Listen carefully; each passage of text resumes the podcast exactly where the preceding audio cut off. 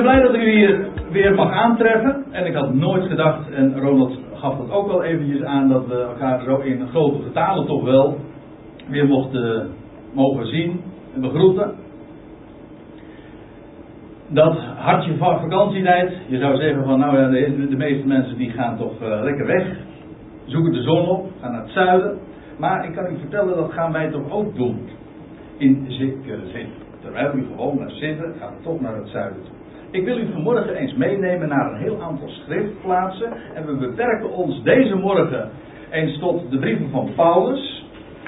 En dat is niet helemaal zonder opzet natuurlijk, want het is juist de apostel die aan ons is gegeven, de apostel en de leermeester, zoals dat in de Bijbel ook genoemd wordt. De apostel en de leermeester van de natie.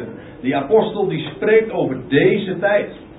In deze tijd waarin God een, een gemeente zich verzamelt, een volk uitroept uit deze wereld, allemaal in het verborgene. En juist deze apostel spreekt over deze tijd en over dat werk dat God vandaag doet in genade. En daar wil ik vanmorgen uw aandacht eens voor vragen. Ja, ik heb, ga het hebben over, zoals u dat ook op het scherm ziet afgebeeld, over standvastig. Dat is waar. En in dat woord standvastig, er zitten twee woorden. Er zit het woordje staan. En daar zit het woordje vast. Dat zijn twee verschillende dingen. Je kunt staan, maar dat wil niet zeggen dat je vast staat. Het kan zijn dat je bij het minste of geringste of bij zwaardere stormen, dat je toch omver gaat. Dat, zoals wij dat ooit eens een keertje hebben meegemaakt, een jaar of wat geleden. Een schutting in de tuin staan. Toen waren we op een januari, zondag, waren we weggaan. En toen waaide het nogal erg hard.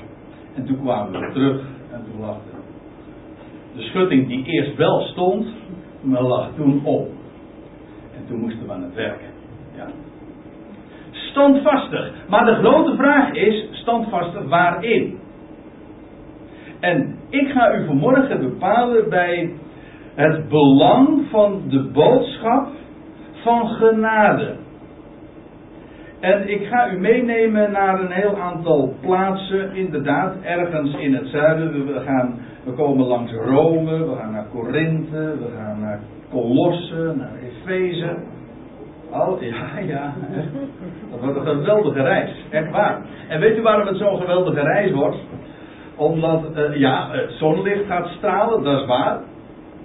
Het zonlicht namelijk van Gods genade dat uitbundig straalt en we, zullen ons vanmorgen bepalen bij de rijkdom, maar vooral ook bij het enorme belang om te staan en te blijven staan in genade. Laten we eens beginnen bij het begin. Nog niet over standvastig, maar gewoon over het woordje staan eens wat te nou niet te filosoferen, dat hoeven we helemaal niet, want het is de apostel Paulus die het zelf ons aanreikt. Rome. De brief die Paulus heeft geschreven aan de gemeente te Rome en hoofdstuk 5.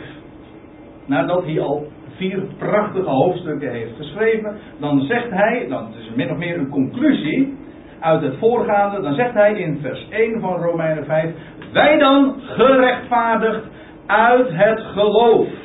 Niet uit werken, maar uit geloof. Als, als je dat leest in het Nieuwe Testament, geloof, dan moet u niet denken aan religie. Want religie is namelijk juist geen geloof. Religie is werken. En geloof in de Bijbel. En met name ook in de brieven die we vanmorgen met name onder, de ogen, onder ogen zullen zien. Namelijk de brieven van de apostel Paulus. Die in het bijzonder die boodschap van genade en genade alleen mocht verkondigen onder de natieën. Als hij het heeft over geloof, dan heeft hij het over vertrouwen en dat staat tegenover werken. Ik ga niet eens moeite doen om dat vanmorgen te bewijzen. Maar er zijn een heleboel schriftplaatsen die ik zou kunnen laten zien waarin dat naar voren wordt gebracht. Dat als Paulus spreekt over geloof, dan heeft hij het juist niet dus over werken. Kijk, weet u wat het verschil is? Dat is heel eenvoudig. De apostel eh, demonstreert dat trouwens ook uh, regelmatig. Juist ook in het hoofdstuk dat aan dit hoofdstuk voorafgaat, Romeinen 4. Dan gaat hij het hebben over Abraham. Abraham, die ooit door God geroepen was, ook uit de natieën, uit Ur der Galdeeën, en die een belofte van God kreeg. En Abraham, dan lees je, als God die belofte had gedaan, u weet het toch, God, Abraham kreeg vele beloften trouwens. Maar het hart van de belofte, hij begon al, toen hij geroepen werd, toen had God al tegen hem gezegd, je zult een vader worden van vele volkeren. En in jouw zaad, dat wil zeggen in jouw nageslacht, zullen alle volkeren van de aarde worden gezegend. Dat was een onvoorwaardelijke belofte. En Abraham geloofde God. Dat was een onvoorwaardelijke belofte. En, en God, die heeft die, die aanzegging, die toezegging aan Abraham gedaan. En ik vind het zo prachtig als je ook dat leest in Genesis 15 dat Abraham op een nacht naar buiten geroepen wordt en hij moet, die, en hij moet naar boven kijken en hij ziet die geweldige sterrenhemel. We hebben er zojuist ook nog over gezongen. Hij ziet die sterrenhemel en dan, ja, dat ontelbaar. En dan zegt God tegen hem: Zo zal jouw nageslacht zijn. En dan staan er die woorden: En Abraham geloofde God. En het werd hem tot gerechtigheid gerekend. Dat betekent dat God Abraham rekende als een rechtvaardige. Wat is in de Bijbel een rechtvaardige? Dat is niet iemand die zijn best doet. Dat is niet iemand die presteert. Dat is iemand die zijn vertrouwen stelt in dat wat God zegt en belooft. Dit was een onvoorwaardelijke belofte. En dat is de basis van wat in de Bijbel evangelie heet. En je leest in de Bijbel over verschillende benamingen van evangelie. Maar evangelie is altijd een ja, goed bericht. Maar waarom is het zo'n goed bericht? Wel omdat er niks aan stuk kan gaan, omdat God belooft en onvoorwaardelijk belooft. En Abraham was zo iemand. Daarom heet hij ook de vader van de gelovigen. Hij staat model voor wat geloof is. Abraham geloofde God.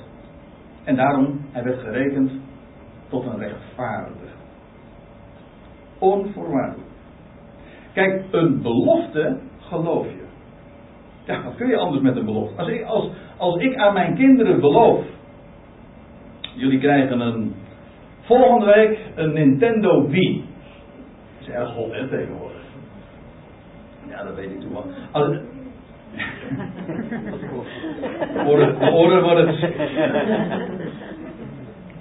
Ja, ze hebben het niet meer wils. Maar dus ja, jullie, jullie krijgen dat. Dat is een belofte.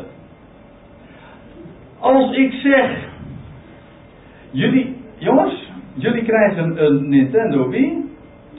Op voorwaarde dat jullie deze week lief zijn, dat ik niet boos op, op jullie hoef te worden en jullie je kamer elke dag keurig opruimen.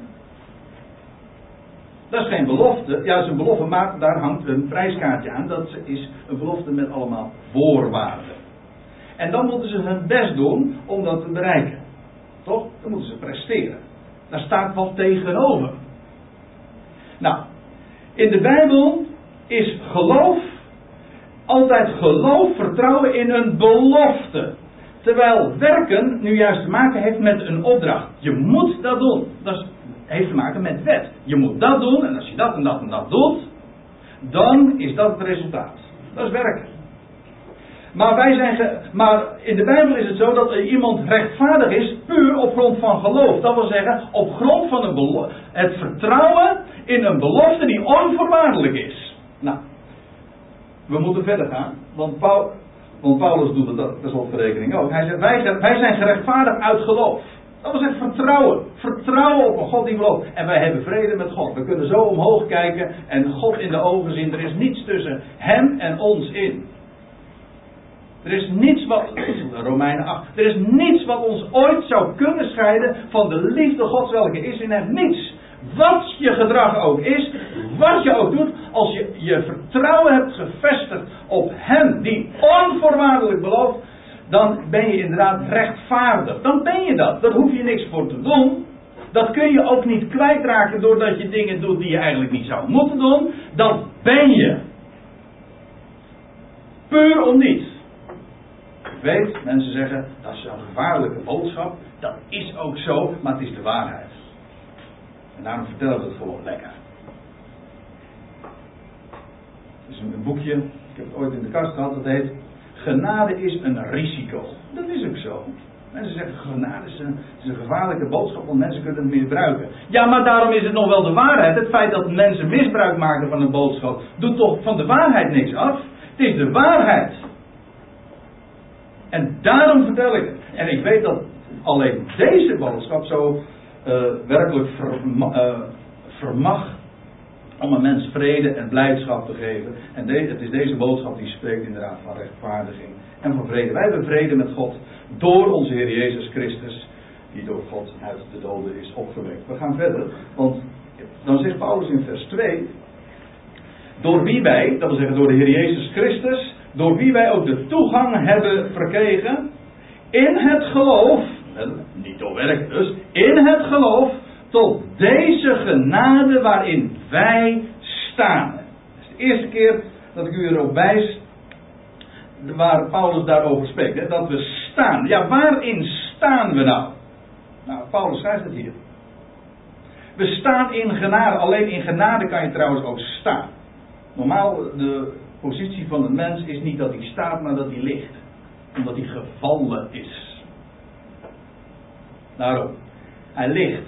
In wezen ook een, een aanduiding van dood. Iemand die dood is, die ligt. Hè? Die staat doorgaans niet. Maar als je uit de dood wordt opgewekt, dan sta, dan ben je namelijk opgestaan. Wij staan. En hoe is? Dat is niet iets van prestatie. Uiteraard niet. Als je ligt en je helemaal niks meer kunt doen, dan is het puur genade als je kan staan, überhaupt. Dat komt omdat je opgericht bent. Wij staan in genade. En daarom is het ook zo dat we, wat er vervolgens staat, en wij roemen in de hoop. In de verwachting namelijk op de heerlijkheid God. Er is als we omhoog kijken, dan is er niets wat er tussen hem en ons in zit, want we hebben vrede met God. God heeft die vrede gemaakt. En bovendien, als we in de toekomst kijken, dan zien we één en al heerlijkheid. Heerlijkheid die steeds groter en wijdser trouwens ook wordt. En, en, en machtiger. God heeft nog zo enorm veel te geven aan ons. Wij roemen in de hoop op de heerlijkheid van God. En weet u wat het is? Waarom kunnen we dat? Omdat we staan in genade. Er is niets wat dat kan aantasten. Niets. Uw gedrag niet, uw prestaties of uw wanprestaties niet. Je hoeft het ook niet te bereiken. Het is iets wat je van krijgt. Want dat is wat genade is. Je ontvangt van niet. En Paulus die wijst dan, nou ik, ik heb zojuist er al wat over verteld, die wijst op dat voorbeeld van, van van Abraham. Hè? Eh, in Romeinen 4. Dat zijn net de versen die hier aan vooraf gaan. Wat ik zojuist projecteerde. Dat dan, zegt, dan lees je van Abraham. Maar aan de belofte van God heeft hij niet getwijfeld. Door ongeloof. Doch hij werd versterkt in zijn geloof en hij gaf God eer. De grootste eer die je God kan bewijzen is niet je, je uitsloven voor hem. Of heel erg vroom worden. Want mensen denken dat geloof iets te daarmee te maken heeft. Je uitsloven voor hem. Jezelf verbeteren. Maar dat is allemaal werken. Dat is de religie. Dat is waar, de, waar de godsdienstige wereld mee in de weer is. Er iets aan doen, weet u wel. Werken. Maar dat is nu juist geen evangelie. Abraham had een belofte van God gekregen. Heel nuchter, heel concreet. En Abraham, ja, die was een oude man geworden was helemaal niet meer in staat om kinderen te verwekken. Zijn vrouw was sowieso onvruchtbaar. Dus dat was een hopeloze toestand. Maar Abraham had de belofte gekregen van dat uit zijn lendenen een zoon voort zou komen. En ook nog wel uit Sarah. Ja, hoe kan dat? Dat kan toch helemaal niet? Dat is een, dat is een mens toch dan niet gegeven? Dat ligt buiten je mogelijkheden. Ja, nou en? Als God het belooft, dan gebeurt dat domweg. En Abraham die heeft geloofd in God. Hij heeft niet getwijfeld door ongeloof, maar hij werd versterkt in zijn geloof en hij gaf God de eer. De grootste eer, ik wou het, net zo, ik wou het zojuist al even zeggen. De grootste eer die je God kunt bewijzen is, neem op zijn woord. U hebt gezegd, U doet het ook. Dat is trouwens ook wat geloof is. Hè? Het Hebreeuwse woord voor geloven, weet, u dat? Het Hebreeuwse woord voor geloven, dat is amen. Ons woord amen komt uit het Hebreeuws en betekent, dat is in, in uh, onze Bijbels vertaald met geloof. Maar dat is wat geloof is. Dat is amen zeggen. Het is vast, het is zeker, het is waar. Beamen dus. En in, in de volle zekerheid was Abraham dat hij bij machten was. Want we hebben het over God. De God die de hemel en de aarde gemaakt heeft. De zon en de maan en de sterren en de bloemen en alles. De hemel. Pardon. De hemel en de aarde en alles wat daarin is. Hij heeft het allemaal gemaakt. Zou hij niet bij machten zijn om te doen wat hij zegt? De volle zekerheid dat hij bij machten was hetgeen hij beloofd had ook te volbrengen. Ja. Nou, en in die genade staan ook wij. We gaan verder. Paulus schrijft in 1 Corinthië 15 een prachtig hoofdstuk waarin Paulus uitgebreid, want het is een heel lang hoofdstuk, waar Paulus uitgebreid ingaat op de, de waarheid van de opstanding. En de betekenis die dat alles heeft. De consequenties van het feit dat 2000 jaar geleden de steen werd weggerold voor het graf. En dat toen de dood werd overwonnen. En dat het onvergankelijk leven toen op die morgen, die eerste dag van de week, aan het licht kwam. Dan schrijft Paulus in vers 1 van 1 Corinthië 15: Ik maak u bekend, broeders, het evangelie, het goede bericht, dat ik u verkondigd heb, heb en dat gij ook ontvangen hebt, waarin gij ook staat. Die Corinthiërs stonden in die boodschap, stonden er ook voor. Ik moet erbij zeggen, ze waren niet standvastig, maar dat is waar ik straks nog eventjes op terugkom. Nee, want, nou laat ik het meteen maar eventjes zeggen. Hij schrijft namelijk even later in dit hoofdstuk dat er mensen waren in, die, in Korinthe. En dan lees je dat die mensen gehoor hadden gegeven aan andere leringen, aan wind van leer. Andere geluiden waar ze een oor naar hadden laten hangen. En die hadden gezegd, nou ik lees het even voor vanaf vers 12 van 1 Korinthe 15. Indien nu van Christus gepredikt wordt dat hij uit de doden is opgewekt. Dat was hun boodschap toch? Of was, was Paulus' boodschap? Hoe komen sommigen onder u er dan toe te zeggen dat er geen opstanding der doden is? Dus er waren er die dat beweerden, of die dat in ieder geval opwierpen, suggereerden, dat er geen opstanding der doden zou zijn. En dan wordt Paulus furieus en hij laat ook zien hoe enorm desastreus dat is voor de hele boodschap, want dat is namelijk de hele clue. Hij zegt even later in datzelfde hoofdstuk: Immers, indien er geen doden worden opgewekt, dan is Christus ook niet opgewekt. Kijk, als doden in het algemeen niet worden opgewekt, dan is Christus in het verleden ook niet opgewekt. Maar indien Christus niet is opgewekt, dan is uw geloof zonder vrucht en dan zijt gij ook nog in uw zonde. Hij zegt ook dat uw geloof dan ijdel is, leeg is. De hele boodschap is gewoon gebaseerd op juist het feit, een historisch feit, dat inderdaad hij is opgewekt, die steen is weggewenteld, het graf was leeg. Dat is de boodschap. De, de dood is overwonnen. Nou, als dat nou de boodschap is. En, en dan wordt er door sommigen gesuggereerd of beweerd, of misschien wel geleerd, dat er geen opstanding de doden zou zijn. Nou, dat betekent dat het hele verhaal, dat de hele boodschap in elkaar stort. Er blijft daar niets van over. Kijk, en tegen die achtergrond moet u dat lezen in 1 Corinthië 15 als Paulus dat aanheft. Hij zegt, ik maak u bekend broeders, het evangelie dat u verkondigd heb, dat gij ook ontvangen hebt, waarin gij ook staat. En hij gaat dat uitleggen. Hij zegt dat Christus is, is gestorven naar de schriften. En dat hij is begraven naar de schriften. En dat hij is opgewekt naar de schriften. Het is allemaal in overeenstemming met wat God tevoren al had laten optekenen. Zo, zoveel, in zoveel geschriften en in gedurende zoveel eeuwen. In wat wij het Oude Testament noemen. De Hebreeuwse Bijbel. Maar dan zegt hij. Uh, ja, waarin gij ook staat, maar ze waren niet standvastig daarin. En dan zegt hij in vers 2, waardoor gij ook behouden wordt. Het is namelijk die boodschap waarin de behoudenis is gelegen. Ja, indien je het zo vasthoudt, als ik het u verkondigd heb, tenzij gij te vergeefs tot geloof zou gekomen zijn. Kijk, als, je, als het niet waar zou zijn, wat Paulus had verkondigd, de boodschap van het evangelie, als dat niet waar zou zijn, nou hij zegt, dan kun je die behoudenis ook wel op je buik schrijven. En dat is ook zo. En dan betekent dat er helemaal geen hoop is. Dat betekent dat, dat je helemaal niets, dat er ook helemaal niets is om je in te beroemen of om in vreugde in te hebben. Dan is er helemaal geen eens sprake van een goed bericht. En daarom wijst hij erop dat, dat het zo belangrijk is om juist daaraan vast te houden. Ik, ik, en nu ga ik een hele sprong maken door het hoofdstuk, of over het hoofdstuk heen, en dan gaan we, dan komen we in het einde van 1 Corinthië 15. Dan schrijft hij in vers 56, nadat Paulus geweldige dingen heeft opgetekend. Over de opstanding van Christus.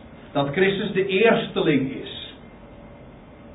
Hij is de eerste die opstond uit het graf.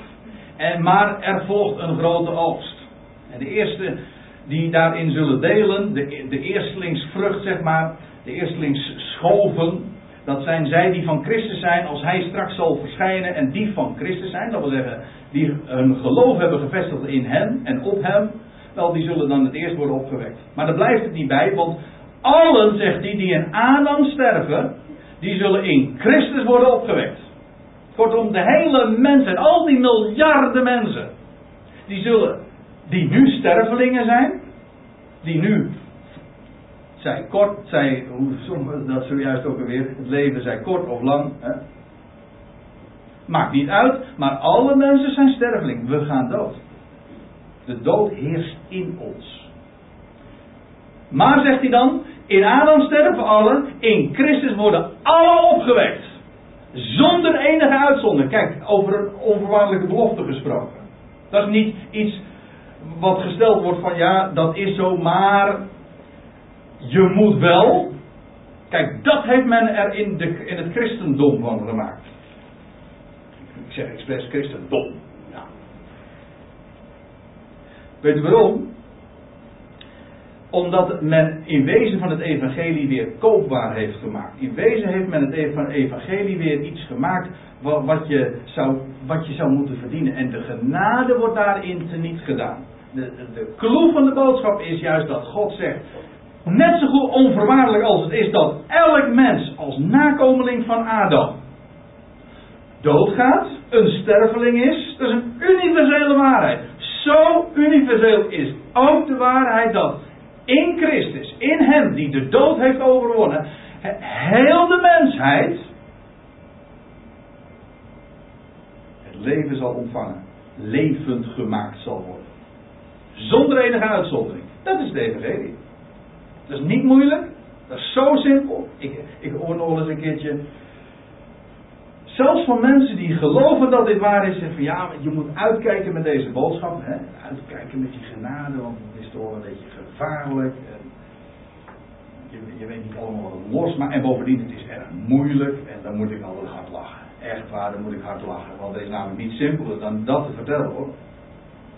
Het is niet simpeler te vertellen dat er een God is, die alles in de hand heeft, die een machtig plan heeft. En dat net zo goed als dat alle mensen doodgaan, dat in Christus ook alle mensen zullen worden levend. Maar dat is toch niet moeilijk? Dat is heel simpel. En het is een geweldig goed bericht. En dat is nu juist het evangelie. Puur om niet. Nou, dat soort dingen heeft Paulus in 1 Corinthië 15 allemaal opgetekend. En als u nieuwsgierig geworden bent, dan leest u dat gewoon allemaal als u thuis komt nog na. Ik kan u zeer aanbevelen. Als u mij vraagt, is 1 Corinthië 15 het mooiste hoofdstuk van de hele Bijbel. Zeg ik nu. Maar ik zeg het vaker. Vers 56. Dan zegt Paulus, dat is min of meer al de conclusie. De prikkel van de dood.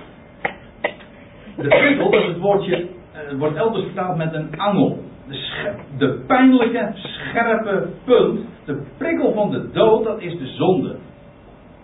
Het is namelijk niet alleen maar zo dat wij stervelingen zijn, dat wij doodgaan, maar de, de meest pijnlijke en die scherpe punt van dood is dat het per definitie ook de zonde met zich meebrengt. Zonde en dood zijn begrippen die aan elkaar gekoppeld zijn. De zonde heerst ook in de dood. Dood en zonde.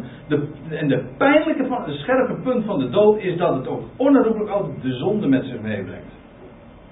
En staat er dan nog bij, en de kracht van de zonde is de wet. Wil je dat nog eens een keertje voorlezen? Ja.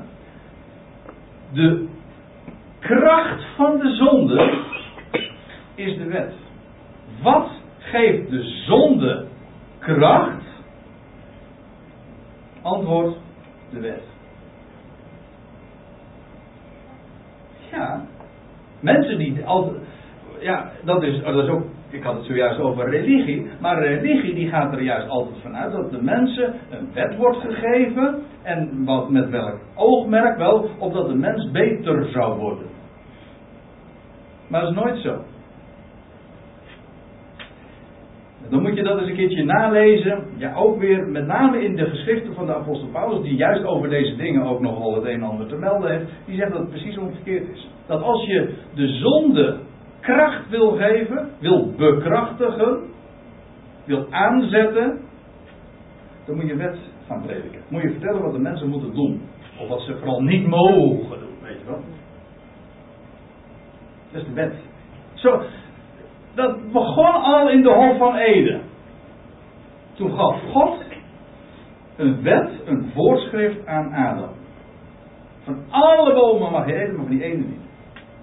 En wat gebeurt er? Nou, het gebeurde dus wel. De kracht van de zon, maar wist God dat dan niet? Ja, natuurlijk wist God dat.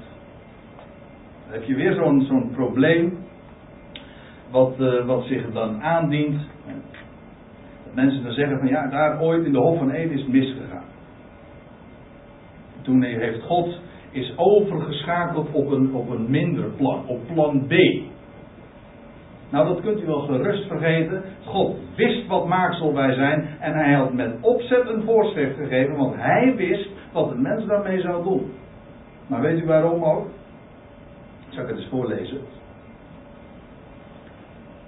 Uh, ja, in Romeinen 5, daar schrijft Paulus dit.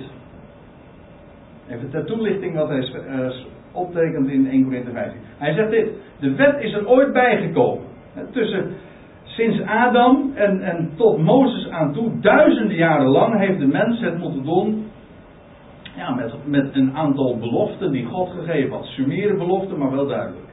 En toen, is, toen riep God een, een volk, Israël uit Egypte, en aan dat volk heeft hij zijn wet gegeven. En nou zou je denken, en dat is de traditionele verklaring die allerwege gegeven wordt. Dat is, God gaf zijn wet aan Israël opdat het volk beter zou worden. Opdat het meer aan hem gewijd zou zijn en omdat het hem lief zou hebben. Weet je wat Paulus schrijft? De wet is er ooit bijgekomen. Ja, en in de vertalingen, de NBG-vertaling, wordt het gewoon weggemoffeld. Daar staat er van zodat de overtreding toenam. En dat suggereert nog een klein beetje van ja, nou ja, de overtreding nam toe, maar het was niet de bedoeling. Nee, er staat er gewoon zo sterk, en de Statenvertaling staat correct, opdat de overtreding zou toenemen. Daarom. Dat was de reden dat God de wet gaf. Dat, niet opdat de overtreding en de zonde minder zou worden, maar opdat de overtreding meer zou worden. Zo werkt wet. Als je kinderen hebt, dan weet je dat het zo is vertelt wat ze niet mogen doen. Wat gebeurt er? Ze zullen het juist wel. Dat is wet. Dat is een universeel principe. Mensen weten het ook.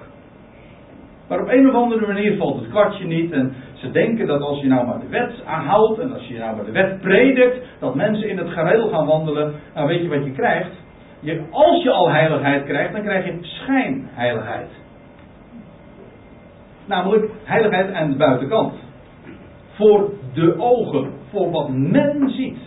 Maar dat is niet de binnenkant. De binnenkant wordt juist erger. De wet is erbij gekomen, schrijft Paulus, opdat de overtreding zou toenemen. Maar was dat dan Gods bedoeling? Dat de overtreding zou toenemen? Ja, nou ja, niet zijn eigenlijke bedoeling, want zijn eigenlijke bedoeling was dit. En lees dat goed. Waar evenwel de zonde toenam, daar is de genade meer dan overvloedig. Kijk, en daar hebben we de reden waarom God dat allemaal ooit heeft ingezet. Waarom God ooit de wet heeft gegeven. Nou, dat was inderdaad omdat er zonde zou komen. Dat is waar. Maar waarom dan? Wel opdat hij zijn genade zou kunnen bewijzen. Want daarom en daaraan is alles gelegen. Dat was Gods doel en God wilde zijn hart bekendmaken. En zijn genade demonstreren. Zijn genade tonen. Tonen wie hij was. En is. En zijn liefde bekendmaken. Opdat de, en toen hij ooit aan Israël de wet gaf. En de overtreding toenam. Dan was dat. Alleen maar opdat de genade meer dan overvloedig zou worden. Ik ga eventjes terug nog naar 1 Korinthe 15, vers 56. De, Paulus schrijft dus: De prikkel van de dood, dat is de zonde. Die angel van de zonde, van de dood is de zonde. En de kracht van de zonde, dat is de wet. En nou vers 57. Maar Gode zij dank. Als je het in het Grieks leest, heel leuk. Dan staat er het woordje charis. En u weet, of misschien weet u het niet, maar dan vertel ik het u daarom bij deze. Er staat in het Grieks het woordje charis. En dat betekent genade. Gode zij dank is exact hetzelfde. Dat dank, dat, dat is hetzelfde woord als genade. Genade en dankzegging is in wezen ook hetzelfde. Eigenlijk zou je kunnen zeggen genade, of laat ik het, nee, omgekeerd zeggen. Dankzegging is de echo van Gods genade. Daar waar een mens genade ontvangt, dan is de echo, het effect daarvan dat, dat je gaat danken. In hoeverre ken je de genade? Wel, dat is evenredig aan de mate waarin je God gaat danken. Nou, Paulus schrijft, Gode zij dank, die ons de overwinning geeft door onze Heer Jezus Christus. Overwinning over wat? Nou, waar hij in het voorgaande vers over had. Over de dood, over de zonde en over de wet. God geeft, let op, tegenwoordige tijd. Hè? God geeft de overwinning door onze Heer Jezus Christus. Hij geeft de overwinning over de dood. Want Heer Jezus Christus is opgestaan uit de dood. Hij geeft de overwinning ook over de zonde. Nu reeds, weet u waarom? Niet doordat wij ons best doen en ons, ons uh, gaan fixeren en ons uh, helemaal uh, gaan, gaan richten op het overwinnen van de zonde, strijden tegen de zonde, vechten tegen de zonde. Hoeveel mensen stoppen daar niet mee? Serieuze christenen. Die altijd maar bezig zijn. Elke dag staan ze op en dan, dan vragen ze God om kracht om te strijden tegen de zonde. Want ja, we zijn zondaren, u weet. En lees dan die geweldige lichtstralen die je tegemoet komen als je, als je deze dingen op, uh, als je deze dingen leest in wat Paulus heeft opgetekend. Dat machtige evangelie waarin hij schrijft over overwinning. Niet strijden tegen de zonde. Wij, wij rekenen onszelf niet eens als zondaar. Als we geloven in hem, dan zijn we gerechtvaardigd en wij waren zondaren. U zegt, ja, maar dat zie ik heel. God zegt dat. En je rekent jezelf als een rechtvaardige. En dus dank je hem gewoon voor het feit dat je gerechtvaardigd bent. En dat hij doet aan jou wat hij nodig vindt. En hij geeft je vrede en hij geeft je vreugde. Ja, dat is genade. En daar mag je uit leven. Niet uh, strijden om te overwinnen. Nee, hij geeft ons op voorhand al de overwinning. Kijk, dan ben je echt, wat hij schrijft in Romeinen 8, meer dan een overwinnaar zelfs. Een gewone overwinnaar moet strijden, hè? Om de overwinning te behalen. Maar je bent meer dan een overwinnaar wanneer je de overwinning hebt, zonder dat je ervoor hoeft te strijden. Je hebt hem namelijk gewoon ontvangen. De overwinning is behaald, de triomf is er. Hij, de eersteling, heeft het graf overwonnen. En in hem zijn we meer dan overwinnaars. De dood is overwonnen. En in hem zijn wij rechtvaardig, zijn we geheiligd. En wij danken God daarvoor. Je maar gewoon bij voorbaat al. En elke morgen als je uit bed stapt, met goede benen. Nee, ik, nou, ik bedoel, met, je zet niet met het goede been uit bed. Maar je moet het been goed uit bed zetten. Waar, en waar, wat bedoel ik ermee? Nou, je moet dat been zetten in de genade. Zodat je gaat. Je, je, je? Dan sta je op en dan zet je je been in genade. Gewoon op voorhand. De eerste stap die je zet. Je zet hem in genade. Je zet je been inderdaad goed uit bed en je staat in de overwinning die hij geeft. Je bent geheiligd. Je bent rechtvaardig. Daar, dat is ook onaantastbaar. Daar kan niemand wat aan zitten. En geen enkele wanprestatie kan dat ook ongedaan maken. Daar leef je dan uit. En dus dank je hem daarvoor. En moet je kijken en moet je opletten wat er dan gebeurt als je in die overwinning gaat staan. En dan. Dat is precies wat Paulus ook schrijft hier. God zij dank. Want dan komt er de volheid van genade, wordt dan werkzaam in je leven. Aan. En dat, wordt, dat komt openbaar in vrede, in vreugde. Inderdaad, overwinning die hij geeft. En dan zegt hij in vers 58. Daarom, mijn geliefde broeders. Ja, in de, in de staat wees standvastig, maar er staat letterlijk word standvastig. Ik gaf, u zojuist al even aan. Ze, ze stonden weliswaar in dat evangelie, maar ze waren niet standvastig. Ze lieten zich maar al te gemakkelijk afbrengen van die boodschap. Maar sta in die boodschap. Dat wil zeggen, en blijf er ook in staan. Word standvastig. Waarin? Nou, in die overwinning die hij geeft. Sta daarin en blijf daarin staan. Laat je daar niet van afbrengen. In genade en genade alleen.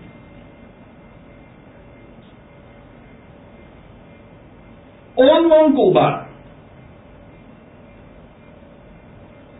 Ten alle tijden overvloedig in het werk des Heren. Let op wat hier staat. Want hier kun je ook zo gemakkelijk de fout mee ingaan. In het werk des Heren, dat is oud-Nederlands, betekent gewoon in het werk van de Heren. Tweede naamval. Weet u wat dat wil zeggen? Het staat niet het werk voor de Heren. Nee, het werk van de Heer. Weet u wat het werk, het werk voor de Heer? Dat is het werk dat u doet voor hem. Het werk van de Heer, dat is het werk dat hij doet. Toch?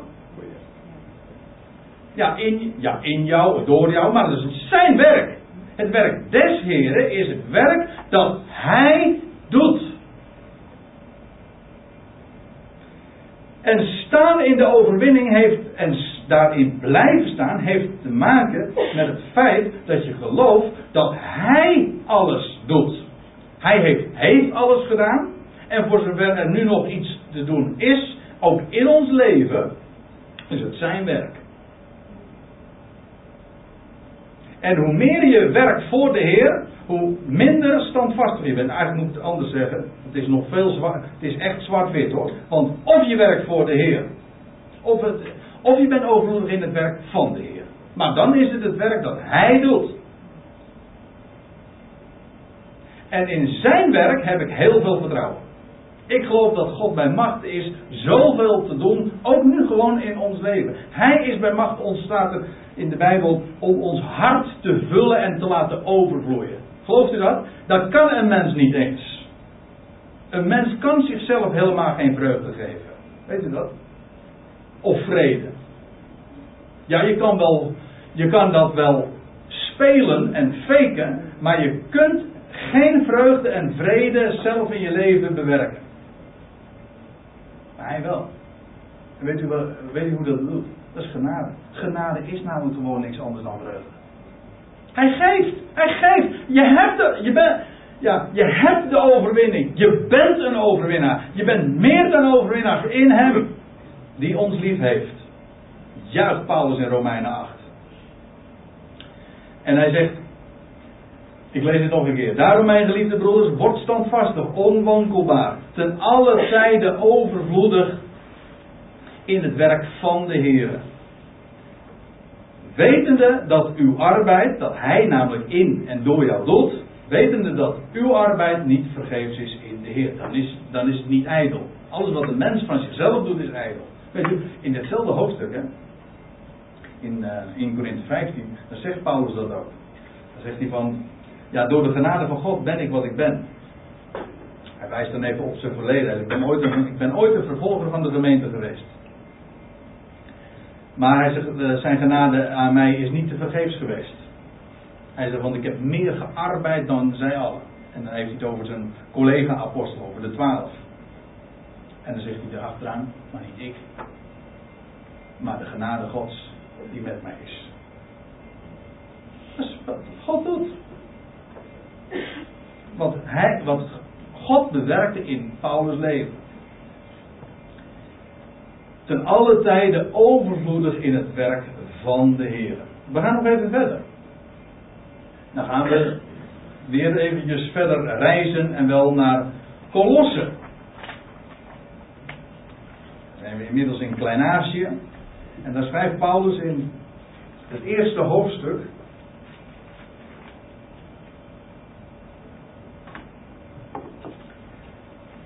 Om u heilig en onbesmet en onberispelijk voor zich te stellen. Ik ben nu midden in de zin eigenlijk gaan lezen, want Paulus had het erover dat God um, ons heilig en onbesmet en onberispelijk voor zich stelt. Dat doet hij namelijk. Heb je het weer. Hoe, dat, hoe doet hij dat? Wel, dat is zijn werk. Heiliging en het onberispelijk en onbesmet gewoon in deze wereld. Voor zich stellen, dat is zijn werk aan ons. En dan zegt hij ook bij, indien gij slechts wel gegrond en standvastig blijft in het geloof. Niet, en dus zeg ik er weer bij, niet in werken standvastig zijn in het geloof. En u niet laat afbrengen van de hoop van het evangelie. Weet je wat het probleem is? Dat op het moment dat je dat geloof loslaat en denkt dat het van de mens afhankelijk zou zijn, dat je dus zelf aan het werk moet. Maar dan, kun je, dan wordt het zelfheiliging. Maar dat is helemaal geen ware heiliging. Paulus schrijft hier dat je vast zou staan in die boodschap van genade. En dat God zo ook zijn werk aan je kan doen en je heilig en onbesmet en onberispelijk voor zich stelt. Dat is helemaal zijn werk, dat je gegrond en standvastig blijft in dat geloof dat hij doet. Eh, of in het geloof in de belofte van dat hij werkt. En u niet laat afbrengen van de hoop van het evangelie dat gij gehoord hebt en dat verkondigd wordt in de ganse schepping onder de hemel en waarvan ik, Paulus, een dienaar geworden ben. De hoop van het evangelie. Wat zou hij daarmee bedoelen? Een idee? Nou, je zou het in zijn verband moeten lezen. Want ik ben nu gaan lezen in vers 22, maar twee versen daarvoor had Paulus daar wat over geschreven. Zal ik het eens voorlezen? Colossense 1 vers 20.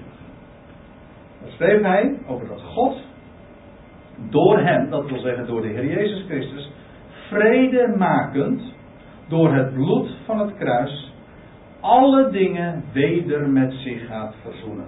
Door hem, dat wil zeggen door de Heer Jezus Christus. Het zij wat op de aarde, het zij wat in de hemelen is. In dat, deze passage heeft Paulus het over, over over het al, over ooit, het gaat al terug naar het verleden, dat God door de Heer Jezus Christus, in de Zoon van zijn liefde, het, het gans heelal heeft tot stand gebracht. In en door hem is het alles gebeurd. En dan zegt hij, een paar versen later, hier dus, dat door het bloed van het kruis, doordat er ooit dat kruis van Golgotha in deze wereld stond, toen heeft God bewezen dat hij van deze wereld houdt. Ze sloegen zijn zoon aan het kruis. Dat deed de wereld. Maar drie dagen later wekte God hem uit de doden op. om aan diezelfde wereld, aan de moordenaars van zijn zoon, het leven te geven. Kijk, dat is liefde. De wereld vermoordde zijn zoon en drie dagen later wekt God zijn zoon op. Waarom? Om die wereld het leven te geven. En daarom staat er ook, door het bloed van het kruis gaat God vrede maken. Dat wil zeggen, die vijandige wereld gaat hij met zich verzoenen. Hoe doet hij dat? Wel door hun, door hun harten als het ware te smelten. Door te bewijzen dat hij werkelijk liefde is en dat geen haat zo groot of sterk of diep en hardgrondig kan zijn of het wordt wel overwonnen door Gods liefde.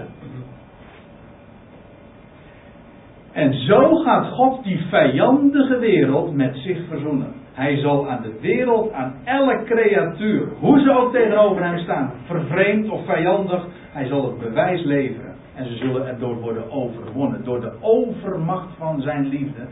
Dat hij inderdaad daardoor vrede maakt. En het al, dat wil zeggen, het gans heelal, hoe vijandig of vervreemd ze ook naar hem toe waren, hij zal ze met zich verzoenen. Er zal volkomen vrede zijn tussen God en deze schepping. En heel de schepping zal daarvan vervuld worden. Let op, het al. En weet u, daar is een heel naar woord aan gekoppeld aan dit woord. Aan deze zin. Dat wil zeggen, een naar woord voor velen. Heb u wel eens gehoord van alverzoening? Nee? Nou, ik wel. en dat is iets vreselijks. Ik heb een boekje van een hele geleerde man in de kast staan. En, die, dat, en dat, uh, dat is, heeft als titel Alverzoening. En op de achterkant van dat boekje, daar staat dat alverzoening de gruwelijkste, ik zeg het nu even met mijn eigen woorden, even vrij geef ik het weer, dat dat de gruwelijkste, meest geraffineerde en gevaarlijke dwaalleer is die de christelijke leer bedreigt. U bent gewaarschuwd. Maar Paulus schrijft, dat woord overzoening is hier aan ontleend, aan Colossense 1 vers 20. Dat is gewoon een Bijbels begrip. Paulus zegt dat, en dat is juist de boodschap, dat is de hoop van het evangelie, dat de ganse schepping het al verzoend zal worden. Vrede zal hebben met hun schepper. Door de Heer Jezus Christus, door wie God het bewijs heeft geleverd van zijn liefde. En dat is de verwachting die we hebben. En dat is de verwachting die we verkondigen. Dat he, dat ganse heelal zal overwonnen worden door, de, door Gods liefde. En niets is daarvan uitgezonderd. Puur om niet. Als we het nu hebben over belofte die onvoorwaardelijk is, hier heb u er weer. Het is onvoorstelbaar dat mensen, juist in het conservatieve christendom, die vasthoudt aan de orthodoxie, aan de, aan de ware leer, die zegt: Dit is de afschuwelijkste dwaalleer die er bestaat. Maar als je dan leest wat Paulus zegt hè, in vers 23. Indien je slechts wel gegrond en standvastig blijft in het geloof. En u niet laat afbrengen van de hoop van het evangelie. En dan te zien dat in de christelijke geschiedenis, in de christelijke wereld en in de kerkgeschiedenis deze juist deze boodschap van onniet en van de hoop van het evangelie die onvoorwaardelijk is, dat men die heeft weggezet en neergezet als een dwaalleer. Een ketterij waar je, waar je je nooit mee zou moeten, laten, eh, moeten inlaten. En Paulus zegt, het is de hoop van het evangelie. Laat je er niet van afbrengen. En hij zegt, en Paulus heeft er wat voor over gehad hoor. Want hij zegt, dat gij gehoord hebt en dat verkondigd wordt in de ganse schepping onder de hemel. En waarvan ik, Paulus, een dienaar geworden ben. Paulus heeft alles ervoor gedaan om juist deze boodschap van genade te vertellen. Aan iedereen die het maar horen wil. Wat men er ook van zei. Hij zegt, laat je er niet van afbrengen. Wel gegrond en standvastig daarin blijven. Ten slotte nog Colossense 2. Een hoofdstukje later dus. Hij zegt, tegen die mensen in Colosse die tot geloof waren gekomen in dat machtige bericht. Hij zegt, nu gij Christus Jezus, de Heer, aanvaard hebt, wandel ook in hem. In wezen, vaak is het zo dat mensen het nog wel inzien. Zeggen van ja, als je dan tot geloof komt. En dan kom je geloof, tot geloof in, in genade. En, en God geeft dat allemaal om niet. En dan is het vervolgens. Uh, zou het de bedoeling zijn dat we gaan werken voor de Heer. Het begint met genade, maar je, dan, ja, dan moet je wel wat voor terug doen. En vervolgens ga je je leven uh, onder de wet leven en keurig je, je richten, het betrachten van de regel der dankbaarheid. Kent u die uitdrukking? Dat je, de wet, dat je zijn, in zijn geboden zou, zou wandelen en zijn wet zou gaan onderhouden.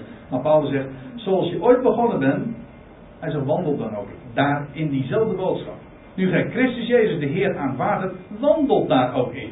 Het begint bij genade, daar eindigt het niet mee.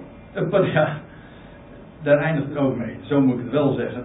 Daar begint het mee en daar ga je er namelijk ook mee verder. Je begint met genade en vervolgens leef je ook hier op deze aarde elke dag uit genade om. Om niet wat hij geeft.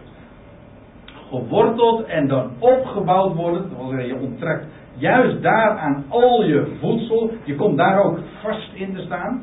Als een boom die, die, eh, die zijn, zijn wortels uitbreidt in de grond. En dat wordt alleen maar sterker juist wanneer, er wanneer het te maken krijgt met wind. Hè. Ik hoef hier niks te vertellen hoe dat werkt. En er zitten hier een aantal boskopse kwekers. Maar hoe meer, hoe meer wind daar de, zo zo'n boom ondergaat en stormen het moet, uh, moet trotseren, hoe sterker dat wortelstelsel wordt, hoe steviger het in de grond komt te staan. Nou, Paulus schrijft hier over geworteld en opgebouwd wordend in hem, bevestigd wordend in het geloof, zoals u geleerd is. Overvloeiende in dankzegging. Hier zie je in wezen de samenvatting van wat, we, wat ik vanmorgen aan u zo kortweg heb willen doorgeven. In de eerste plaats dat we leven uit een, boodschap, uit een, uit een boodschap van genade. Dat is, dat is één ding. En daarin niet alleen maar beginnen, maar daarin ook vervolgens ons leven uitleven. Daarin vast te staan, om daarin geworteld te worden. En vastgesteld te worden in het geloof. Niet uitwerken. Zoals u dat geleerd is. Dat wil zeggen, niet zoals dat geleerd wordt in de christenheid. Nee, zoals dat geleerd wordt in het Nieuwe Testament. Zoals dat staat opgetekend in de Bijbel. Overvloeiende in dankzegging. Want dat is namelijk het effect. Dat je gaat leren leven uit die genade. En dus in dankzegging.